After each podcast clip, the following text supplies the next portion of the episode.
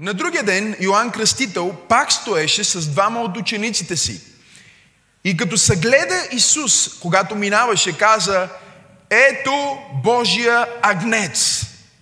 И двамата ученика го чуха да говори така, тръгнаха си и тръгнаха след Исус. Изумително. Като се обърна Исус и ги видя, че идат след Него, каза им, какво търсите? Кажи какво? Търсите. Какво? Търсите. А те му рекоха, Рави, което значи учителю, къде живееш? Каза им, елате и ще видите. И дойдоха и видях къде живее и останаха при него този ден. Беше около 10 час или 4 след обяда. Един от тях двамата, като чуха, е, които, чу, които чуха от Йоанн за него и го последваха, беше Андрей, брат на Симон Петър.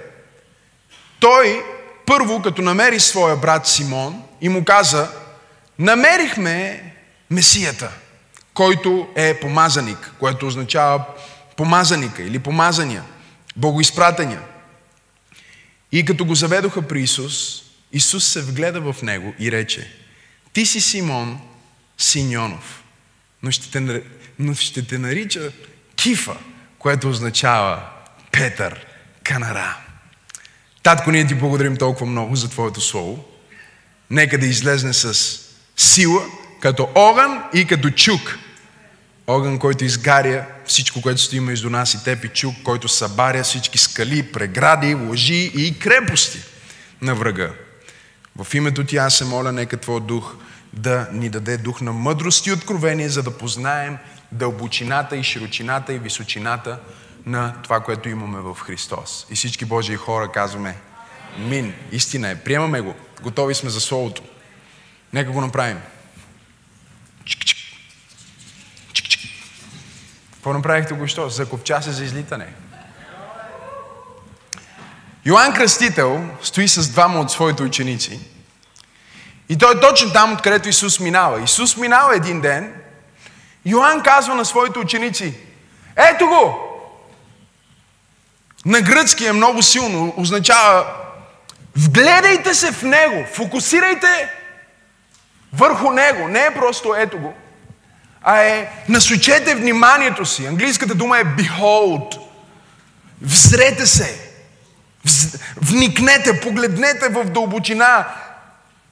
Фокусирайте върху Него. Той е Божия агнец. Ето Божия агнец. Или вижте Божия агнец. Вижте Божия агнец. Фокусирайте върху Него, погледнете върху Него. Важно е да го видите, да го разпознаете. И в момента, в който Исус каза на тия две момчета, ето го Божия агнец, Единият най-вероятно е Йоанн, който пише това послание. Той не обича да използва своето име в своето Евангелие и затова говори за себе си някакси анонимно. Споменава, че другия е Андрей, брата на Симон Петър. Но в момента, в който тези двамата ученици на Йоанн Кръстител чуват ето Божия агнец, Библията ни казва, че те оставиха техния учител Йоанн Кръстител и тръгнаха след Исус. Започнаха да върват след Него. Изумително е, че когато Исус мине по твоя път и ти се взреш в Него и го разпознаеш, винаги има нещо, което ще изгубиш. Винаги има нещо, което ще напусне живота ти, когато Исус дойде в живота ти. Исус е такъв, че Той те поставя пред избор. Не можеш да бъдеш с Него и с всички други. Е, е, религията на новото време се нарича New Age. New Age. Какво е New Age? New Age е а, а, кьополо от религии. Какво е New Age, пасторе? New Age е, а, New Age е а, задушено от религии. Разбирате ли ме? Това е като кватро формаджи. А? Много, много, много, много различни видове религии са смесени в едно ястие, наречено New Age, което ще ти разстрои стомаха. Не знам дали има хора в църквата.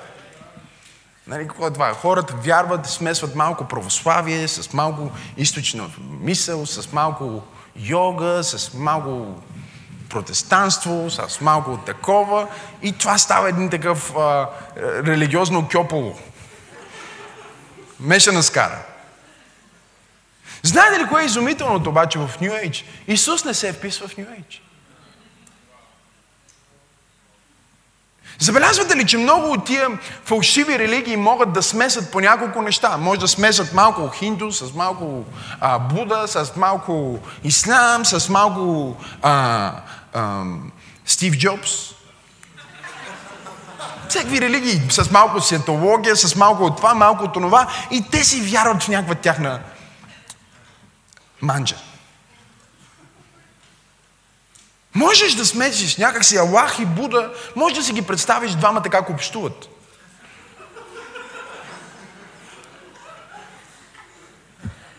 И казва, пастор, не се ли притесняваш, когато говориш така? Не се притеснявам, когато говоря така. Защото има само един Бог. Има само едно име, чрез което целият свят трябва да бъде спасен.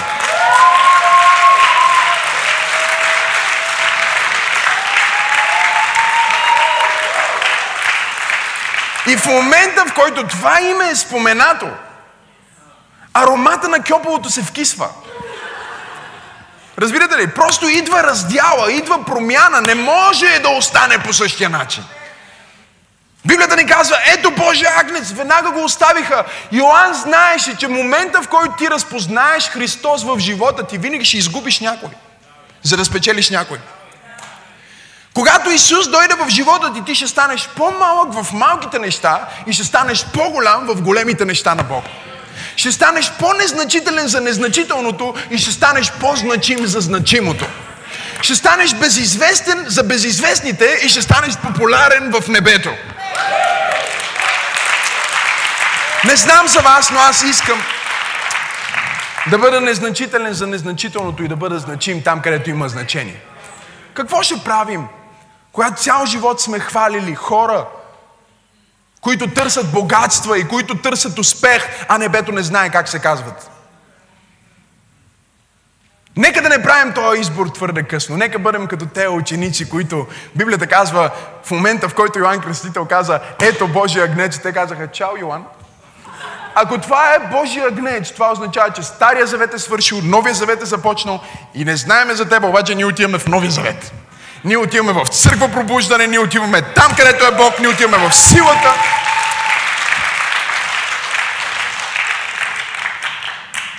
Всеки път, когато Исус се появи на хоризонта на твоя живот, Той ще направи някаква раздяла. Някои приятели ще спрат да те харесват, нови ще почват да те харесват. Някой ще си напусне живота ти, друг ще се добави към живота ти. Всеки път, когато Исус става реален за теб, ще има някой, който ще си тръгне и някой нов, който ще се появи. Но нека да те предупредя предварително, въпреки че не е част от моята проповед, въпреки че не е в моя календар да го проповядвам, точно тази неделя ще го кажа като бонус, защото пастор Теодора има рожден ден. Всеки път, когато Исус се прояви и мине покрай тебе в твоя живот, не дей дори да се двоумиш какво ще загубиш, защото печелейки Христос ти печелиш всичко. Печелейки Христос ти получаваш всичко. О, ако искаш да ръкопляскаш, ръкопляскай. Ако искаш да му дадеш слава, дай му слава. Сега Исус си върви и изведнъж вижда, че тия двамата върват след него. Хора след него. И той се обръща към тях. И забележете, много е силно, защото Христос иска да разбере защо тези хора върват след него. И той им задава въпрос, който вътре в себе си има копка. Въпрос, който е като цетка, който е като сито. Пресява правилните хора за живота му от неправилните хора за живота му. Пресява неговите апостоли от феновете. Защото Христос не иска ти да си му просто фен. Христос иска да си му последовател. И за да разбере къде се намират тия двамата, той им казва, какво търсите? Кажи какво търсите. Той, забележете, много умно им задава този въпрос. Той не им казва кого търсите. Защото ако им каже кого търсите, те веднага могат да кажат, о, ние търсиме теб. Ние търсиме Твоето присъствие, ние търсиме да бъдем заедно с Теб. Той им отива директно към корена на проблема на повечето от нас. Той им казва какво търсите, какво искате. Искате да ви изцеля? Искате да станете богати? Искате повече, а, повече а, дрехи или искате по-голям статут в обществото? Какво търсите? Исус задава този въпрос по такъв начин. Но понеже тия двамата са били ученици на Йоанн Кръстител и са добри момчета, знаят, че всъщност в думите му ето Божия агнец, Йоанн прави директна препратка към Стария Завет. Една от най-важните истории на Израел, в които те са спасени от фараон, изведени от земята на робство Египет, преведени към обещанието, не чрез мощна войска, не чрез силна армия, а чрез агне.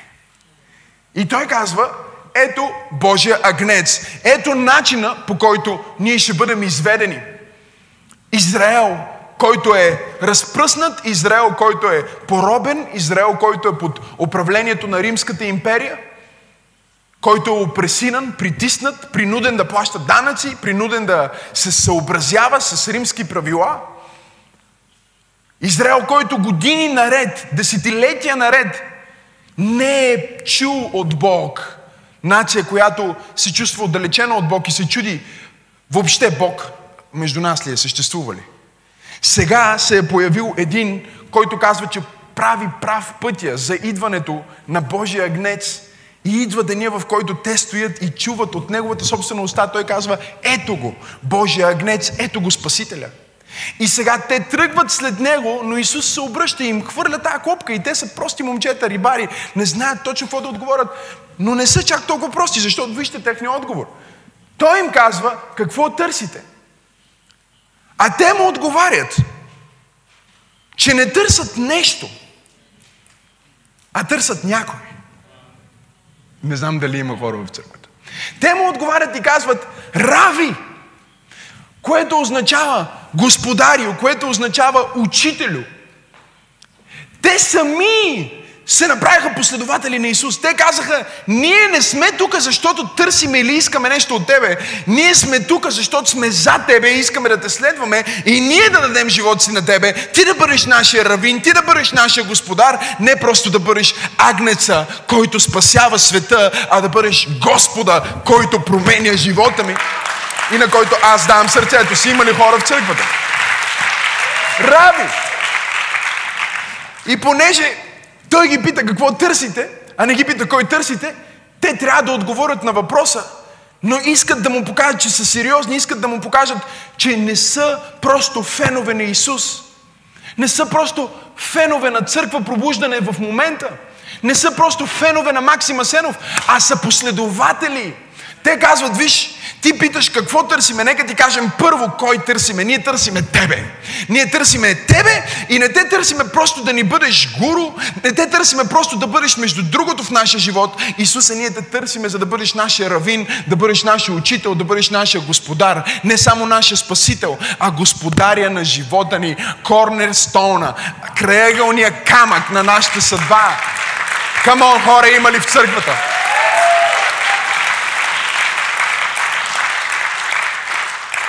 Казват, и между другото, понеже питаш какво търсиме, ние ще се самопоканиме, къде живееш? Исус казва, окей, елате и отиват в тях. Прекарват време заедно и веднага след това време, което прекарат заедно, Библията ни казва, че Андрей отива за да потърси. Какво търсите? Попитай човек да му кажи, какво търсиш? Вижте, всеки търси нещо. Всяка сутрин ние се събуждаме в търсене на нещо. Някой се смее там. Тази сутрин си е търсил шала. Друг си е търсил дясната обувка. Друг си е търсил долните гащи. И този друг е мъж. И казал на жена си, Мара, къде са ми гащите, бе? Всеки търси нещо. Чукни човек да му каже, и ти търсиш. Какво търсиш? Какво търсиш? Някои хора търсят богатство. Не е проблем да търсиш различни неща. Въпросът е, че когато ти отдадеш сърцето си и фокуса си в едно търсене, в момента в който това търсене а, не даде резултат, в душата ти започва безпокойство. Библията ни учи дори да сме внимателни какво търсиме. В притчи се казва, не дей да търсиш това да забогатееш, не дей да си а, впрягаш ума и да фокусираш на парите. Защото в момента, в който ти фокусираш, богатството ще си направи криле и ще излети от тебе. И няма да можеш да го намериш. И като не можеш да го намериш, какво ще дойде в сърцето ти? Безпокойство. Всеки търси нещо. Някой търси да забогатее, друг търси да е известен, друг търси да има влияние. През цялото време ти търсиш неща и преследваш неща в живота ти, които всъщност не могат да ти върнат нищо. Не могат да те нахранат, не могат да те зарадват, не могат да те изпълнат. Но говорим за търсене днес. Говорим за това какво ти търсиш. Исус зададе въпроса като клопка, но тия момчета бяха умни да отговорят на въпроса по правилния начин. Те казаха, ние не търсим нещо, ние търсим някой. Защото ние знаем, че когато намерим този някой, когато ние намерим Месията, когато ние намерим Христос, когато ние видим Неговото лице, всичко, което ние търсим, ще се появи. Всичко, от което имаме нужда, ще бъде снабдено. Всичко, което искаме. О, има ли хора в църквата? Вижте какво ни казва Господ Исус в Матей 6 глава. От 26 стих, 25 стих надолу чета. Затова ви казвам, не се безпокойте за живота си. Просто обобщава всичко и казва, целият ти живот, Пешо, не се безпокой. Ма смисъл да не умра? Не, не, не, не се безпокой. Ама имам проблем. Не, не, не се безпокой. Не е предложение, е заповед, не се безпокой. Всеки път, когато се безпокоиш, това е сигнал, че ти не търсиш някой, а търсиш нещо. Всеки път, когато се безпокоиш, това е сигнал, че ти си отместил фокуса си от лицето на Исус и гледаш на обстоятелствата, на това колко си високо, какво се случва около тебе и Бог ти казва, стига си, гледай наоколо, гледай към мене, гледай моето лице, гледай моето присъствие. Докато гледаш моето лице, всяка твоя нужда ще бъде снабдена. Докато гледаш моето лице, всяка твоя нужда ще бъде снабдена. О, хайде църква, аз проповядвам, дайте му слава.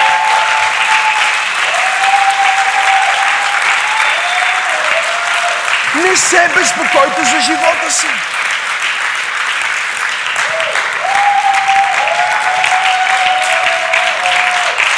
Пипни човек от му кажи, стига си се тревожил. Стига си се тревожил. Вижте какво казва, вижте какво казва. Той казва, не се безпокойте за живота си. Какво ще ядете или какво ще пиете. Това не беше проблем. Нито за тялото си, какво ще облечете. Не е ли животът повече от храната?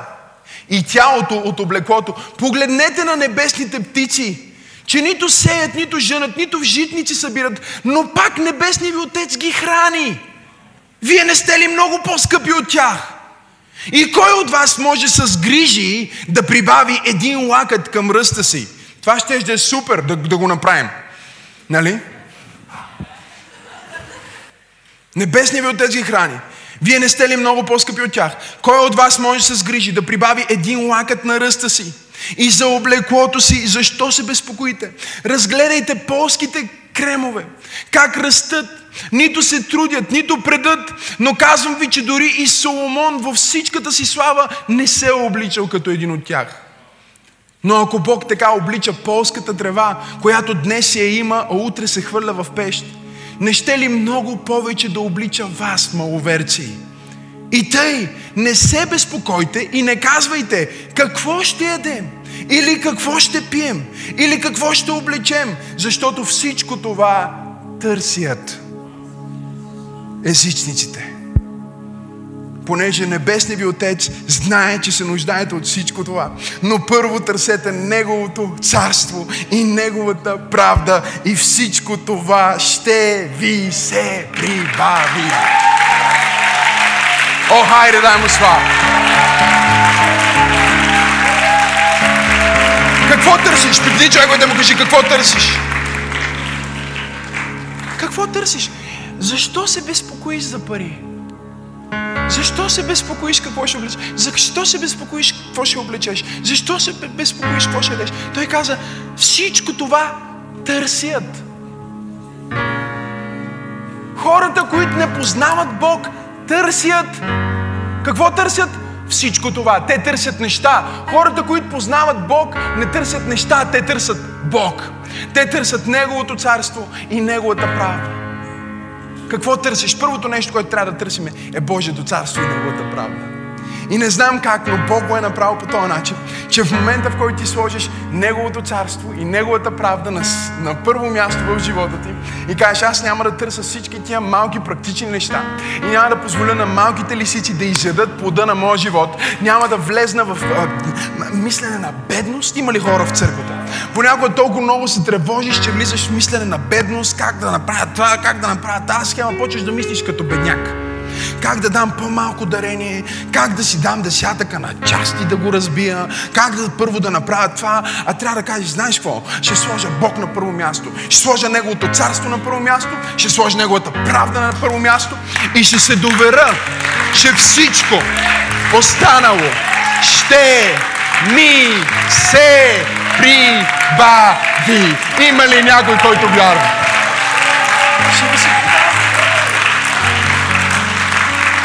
Ама, пасторе, ти не разбираш. Не, ти не разбираш. Защо да се тревожиш при положение, че условията на твоя договор с Бог казват, проповядвам на някой на балкона в момента. Условията на твоя договор, братко, казват, че ако ти сложиш, ако ти търсиш първо Бог, няма нужда да се тревожиш за всички тия други неща. Не е да не се грижиш. Не е да не те е грижа, а е просто да не се тревожиш момента, в който ти излезнеш от това мислене на как да направя това, направя това, как, оле, това дали ще стане, това дали ще стане. Безпокойство, безпокойство, безпокойство. Безпокойството е форма на духовна опресия. И когато ти си позволяваш да го правиш често, дявола може да изпрати духове, които да те измъчват. Безпокойството е първата стъпка към депресията, първата стъпка към паникатаките, първата стъпка към проблеми с сърцето. Има ли хора в църквата? Не дейте да се безпокоите. Вашия небесен отец се грижи за птиците, той се грижи за тревата, той се грижи за цветята, той се грижи за планетата и той ще се погрижи и за вас. Вашата работа не е да търсите нещо, е да търсите някой. Има ли хора в църквата, когато вие търсите Неговото царство и Неговата правда? Той ще ви добави нещата, от които се нуждаете. Той ще ви даде нещата, които търсите, защото те не са първите във вашия списък. Какво да търсиме, пасторе? Първо търсиме, първо търсиме Божието царство и Неговата правда. Първо търсиме как да извършиме Неговата мисия. И то не голямата мисия. Защото Библията ни казва, ще се върна на основния ни пасаж от Йоан, казва, че когато Андрей срещна Господ Исус и го последва, той се върна и започна да търси Петър. Той започна да търси своя брат. Първото нещо, което търсим е Божието царство. Второто нещо, което търсим е единия човек. Единият човек, на който може да споделим Исус. Единият човек, на който може да кажем не се безпокой, Бог държи твоята ръка. Единият човек, който може да доведем другата неделя на църква.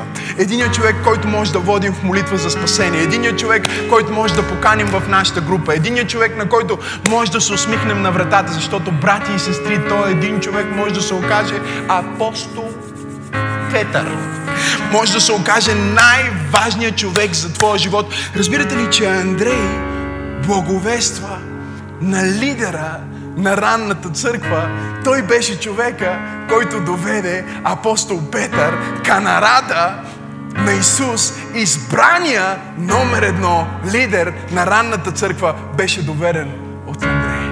Аз се чуда, Кой е единият човек, който ти трябва да потърсиш? Кой е единият човек, който ти трябва да достигнеш? И кой е единият човек, който ти трябва да докоснеш? Понякога ти искаш да докоснеш десетки и стотици и хиляди хора, но нека ти кажа това, което Бог е казал на мен. Бог не търси десетки, стотици и хиляди и Той не гледа тълпи. Да, Той вижда тълпата, но във всяка тълпа Той вижда Буба, Той вижда Георги, Той вижда Митко, Той вижда Жоро, Той вижда Деси, Той вижда Иван, Той вижда Драган. Аз проповядвам, Той вижда Надя, Той вижда Деси, Той вижда Гери, Той вижда Боби, Той вижда Велко, Той вижда Катя. Има ли някой в църквата? Бог вижда един човек! И затова Моята мечта за нашата църква е колкото и големи да ставаме, колкото и много хора да идват в, в, в, в това събитие, колкото и много хора да казват, да, това е моят дом и моето семейство, ние винаги да бъдем църква за единия човек, единия, който се моли, единия, който се спасява, единия, който е получил покана, единия, който се е молил с молитва за спасение. Не просто статистика, а личност, душа. Библията казва, цялото небе ликува, когато един грешник се кае. Търси Божието царство. Търси единия. Аз имам, аз имам нотификация на моят телефон, имам ремайндър. Много прост. Е така е, написано ми е. Всеки ден в 12 часа ми излиза, винаги.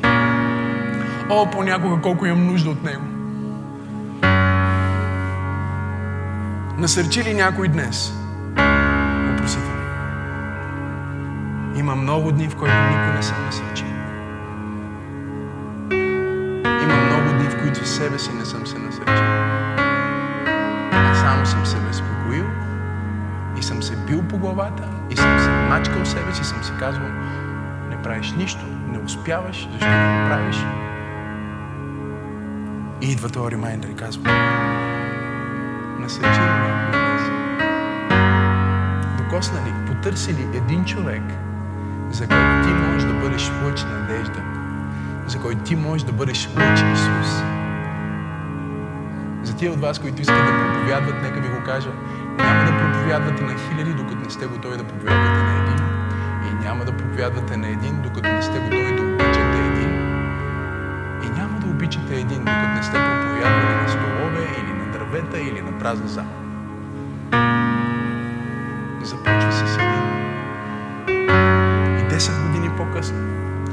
30 държави по-късно, все още става дума за един. В тази зала става дума за теб.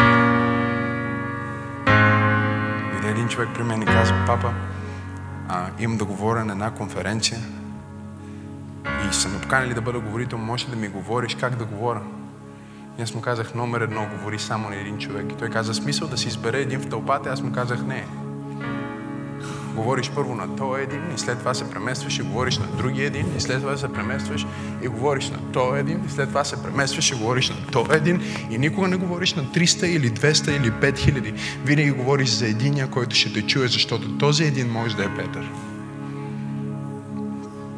Библията казва, те отидоха при Петър, той отиде при Петър и му каза, чуй, ние намерихме помазаника – и сега ние търсихме помазаника и намерихме помазаника. Ние не търсихме нещото и нещата и благословенията. Търсихме някой, търсихме Бог и го намерихме. И сега искаме да, да го намериш и ти. И Петър отиде там. И в момента, в който Петър отиде там, той си мислеше, че е тръстика, че е пръчка, че е никой, че е просто рибар. Исус го погледна и му каза, знаеш какво, ти дойде и ме намери, защото аз намерих тях и ти намери мен, но всъщност аз намерих теб. Нека да ти кажа, всеки път, когато ти намираш мен, аз ще смена името, ще смена позицията и ти казвам, ти не си тръстика, ти не си обикновен, ти не си рибар, ти си канара и между другото на тая канара аз ще изграда моята църква и портите на ада няма да наделеят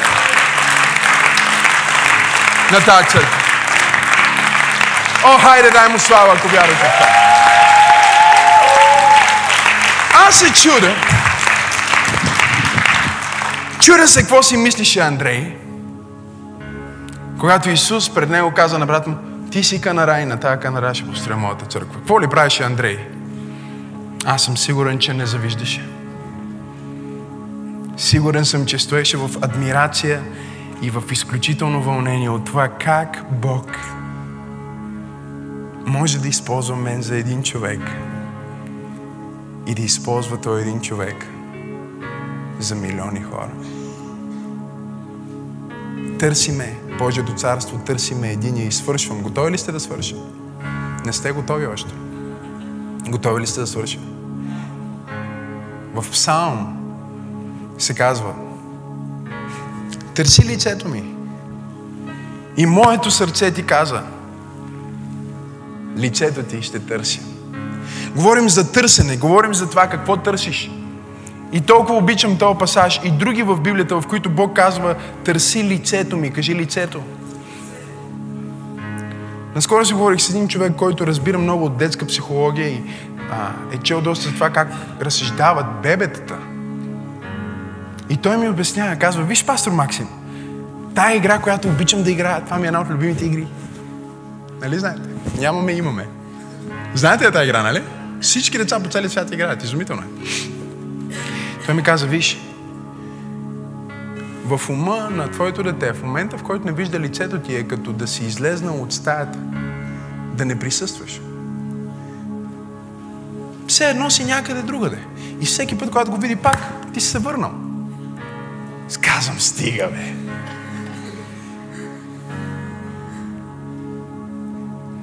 Много често ние търсиме Божите ръце, Неговите благословения.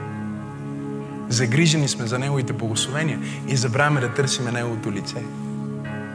И всеки път, когато ние търсиме Неговите ръце твърде много, ние спираме да виждаме лицето Му. И точно както тия бебета почваме да се чувстваме като че Бог не е там. Но не е, че Бог не присъства, а просто, че ти толкова много си се взрял в ръцете Му, в това, което искаш да получиш от тях. Храна, подарък, благословия, че не виждаш, че Той е там и присъства. Моето сърце ти каза, Твоето лице ще търси. Аз повярвам на хора, които не търсят Бог просто за да ги благослови. Не търсят Бог просто за да направи нещо за тях, а търсят Бог, защото го обичат.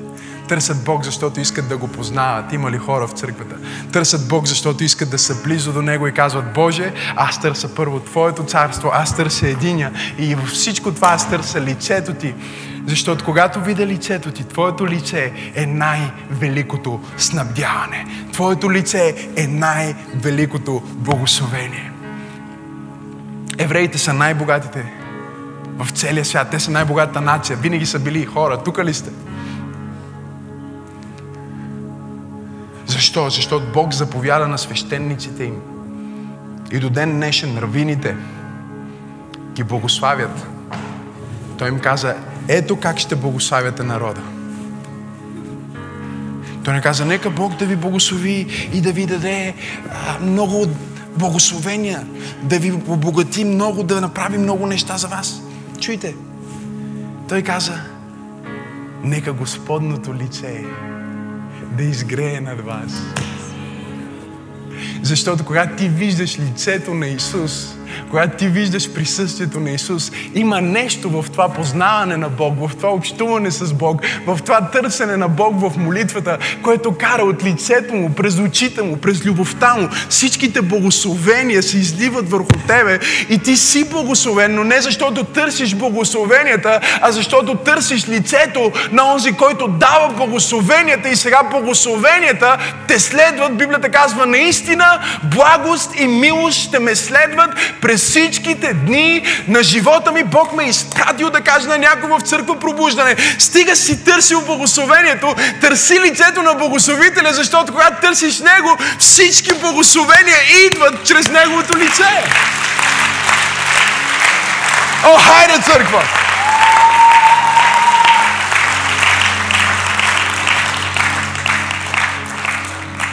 Въпросът не е какво търсиш, въпросът е кого търсиш. Нека да отворим на финалния пасаж, който е толкова силен. В 20 глава на Евангелието според Йоанн Господ Исус е бил разпънат. Бил е разпънат, бил е бит и е бил погребан, помазан и погребан. И сега Мария Магдалена идва за да го види. Тя отива, за да с нейните ръце да помаже прободените ръце на Спасителя, който веднъж е издигнал от пръхта и е казал, аз не те осъждам. За да помаже тялото му, да направи нещо за него, защото тая жена не е фен на Исус. Тя не е там само когато Исус изцелява и проповядва и храни мнозинствата. Не е там дори само Исус като е жив. Не е там дори когато издъхва. Тя е там, когато Исус е мъртъв, три дни го няма и изглежда като че всичко е свършило, защото тя не е там за нещо, тя е там за Него. И Библията ни казва, че тя отиде за да намери тялото на Исус. Най-големия ужас дойде за нея, защото влезна в гробницата, Исус го нямаше. И тя започна да плаче. И вижте, този път Исус я среща, обаче не задава този въпрос, който задава в началото, а задава въпроса както трябва да бъде зададен. Той я намира. Се казва в 20 глава, 14 стих, 15 стих, казва и Исус и каза, жено, защо плачеш? И кого търсиш? Този път не беше какво търсиш. Този път беше кого търсиш. Не беше какво търсиш Бог да направи за теб, а беше кого търсиш. Тя се обърна към него, не го позна първоначално и му каза, Господине, Господине, ако вие сте го отнесли, кажете ми къде е, за да отида аз да го вдигна. Аз искам да вдигна онзи, който мен ме вдигна. Аз искам да издигна тялото на онзи, който ме издигна от, от прахта, от мизерията, от осъждението. Камъните бяха там. Аз щях да умра и той ме издигна и сега аз искам да го вдигна. Исус я погледна и каза Марио. И когато тя видя лицето му, всичко беше окей. Okay. Каза Равуни, Господарио, Учителю. Бог търси хора, които казват, аз няма да бъда с Бог, не съм християнин заради ръцете му.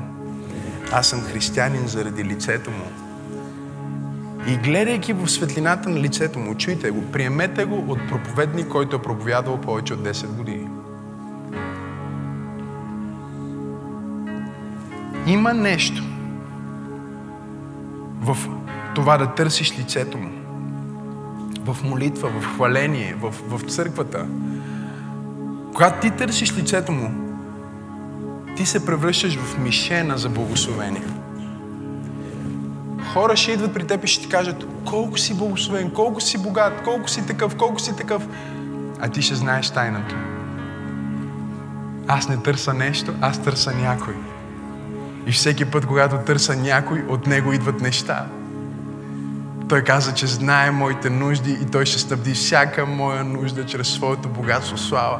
Моята работа не е да снабда нуждата, моята работа не е да се безпокоя, моята работа не е да се тревожа, моята работа е да гледам в очите на Христос Исус, който ме е спасил и да му кажа, осияй с лицето си над мен, искам да те познавам, искам да съм по-близо до теб, искам не само да си мой спасител, искам да бъдеш мой господар, искам не само да си мой учител, искам да бъдеш мой цар, искам не само да присъстваш в живота, живота ми, искам да управляваш съдбата ми, дишането ми, ходенето ми, всяка област на моя живот. Има ли хора в църквата? Всяка област на моето съществуване. Аз искам да ги предам на тебе. О, хайде църква! Хайде църква!